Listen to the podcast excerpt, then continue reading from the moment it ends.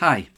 Over the last few weeks, we've been thinking about the fact that most guys deep down want to be known and remembered as the real deal.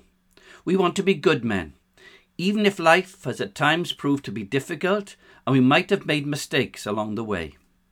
It's not always easy to do the right thing, but if we have given our lives to Jesus Christ, He comes to live in us by His Holy Spirit, and the Spirit enables us, if we cooperate with Him, to become more and more like Jesus.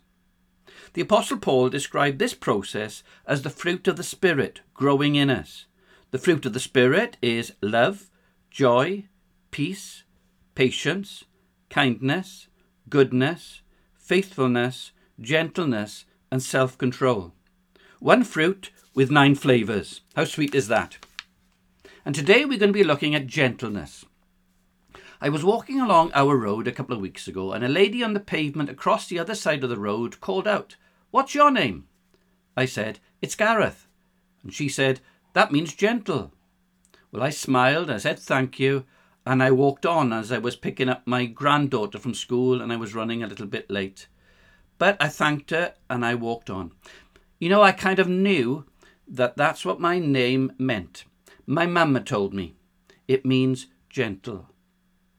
You know, the word the Apostle Paul used for gentleness wasn't Gareth. Of course it wasn't.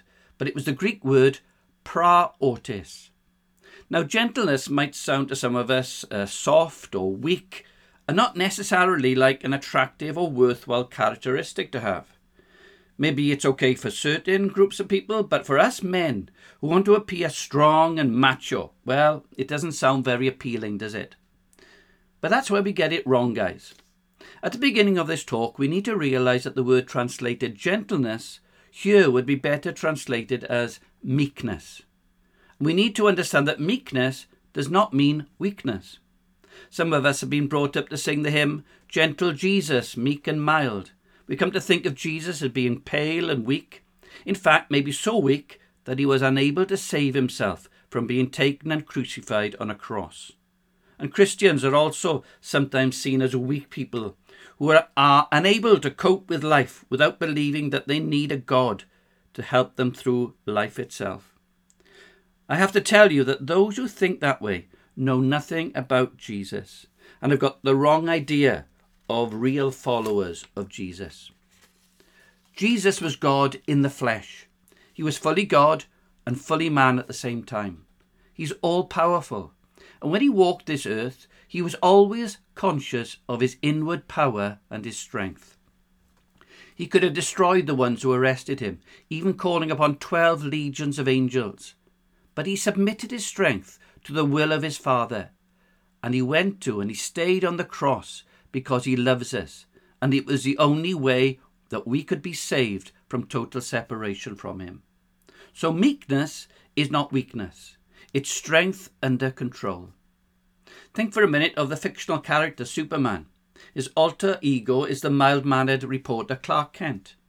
The most powerful man on earth had to act like an ordinary human, and a geeky one at that, in his day job. That's a picture of what it must have been a bit like for Jesus. Another image of meekness is that of a stallion horse, which has so much power and strength. Left unchecked and untrained, it can be a very destructive force, a bit like Samson was in the Old Testament. But when it's trained, when it's under control of the bit in its mouth and its master, the power of the horse can be harnessed for so much good. So, meekness in the person of Jesus and in the lives of those of us who follow him is not weakness. It's strength and power submitted to the control and the will of God. It's restraining our natural reactions to people and circumstances and speaking and acting the way that Jesus would. I don't know about you, but I feel that because of the events of the last couple of years, with the pandemic and everything else, we've all become a bit more anxious, more angry, more crotchety, if you like. Do you know what I mean? With it's yelling at drivers on the road who cut us up, getting more agitated when we're having to queue for a little while in Tesco's or waiting longer at the petrol pump, even maybe losing it a bit more often at home with the kids who've been at home for long periods of time. But with God, all things are possible. Try to catch yourself before you act as you, nat- as you naturally would. Ask the Holy Spirit who lives in you to help you. Guard your tongue. Keep silent at times when it would be easier to react in a negative way. Keep reminding yourself of how gentle and gracious God has been with you when you didn't deserve it. Be gentle and gracious to others and try to give them the benefit of the doubt. We live in a very harsh world. And when we are gentle in our dealings with others, when we are kind, when we are polite in situations where other people would typically be harsh and rude, we stand out.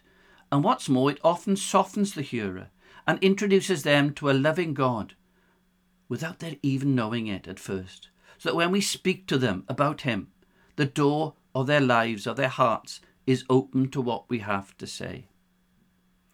Apparently, the name Gareth has another meaning too. It's strong with a spear, or warrior, I guess, warrior. You know, Jesus was so gentle with children, the broken, the sick, and he wept over the condition of people. But Jesus was no pushover.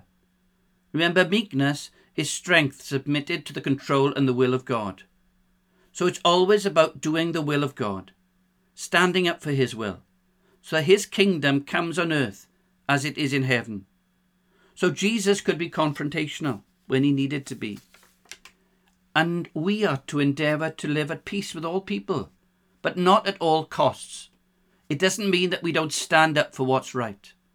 Jesus stood up for those who couldn't stand up for themselves.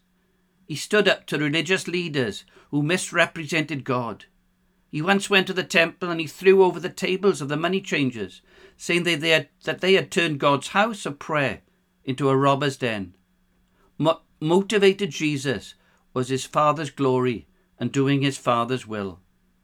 Yes, as followers of Jesus, we need to be known for our gentleness, but also as men who, when we see evil, when we see injustice, we are not afraid to speak out and take action whether it's for the weak, the poor, the marginalized, the oppressed, for those who don't have a voice and are unable to defend themselves. Thank God for all those Christians who have and who are speaking up for those who have no voice. Listen to these two quotes from great men that I admire. Dietrich Bonhoeffer said, Silence in the face of evil is itself evil. God will not hold us guiltless.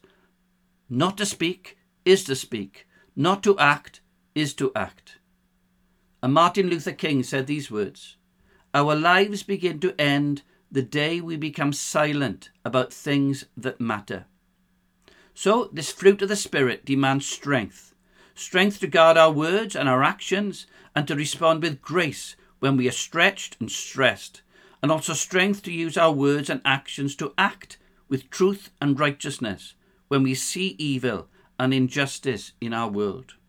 Men, we all need to become more like Jesus, the one who embodies strength under the control of the Holy Spirit. Do not mistake meekness for weakness. Let me finish with these words that describe how we are to live as men, characterized by this fruit of the Spirit. Make no mistake, I will defend the weak. I will defend freedom. I will sacrifice so that others may live free. I will defend my family to the death. I love peace, but I am a fierce enemy. I live by a special code. I live with honour. I was born to be the warrior. Men, if you'd like to know more about living this way, the Jesus way, you can contact me here at gareth.pope at cvm.org Thank you for listening.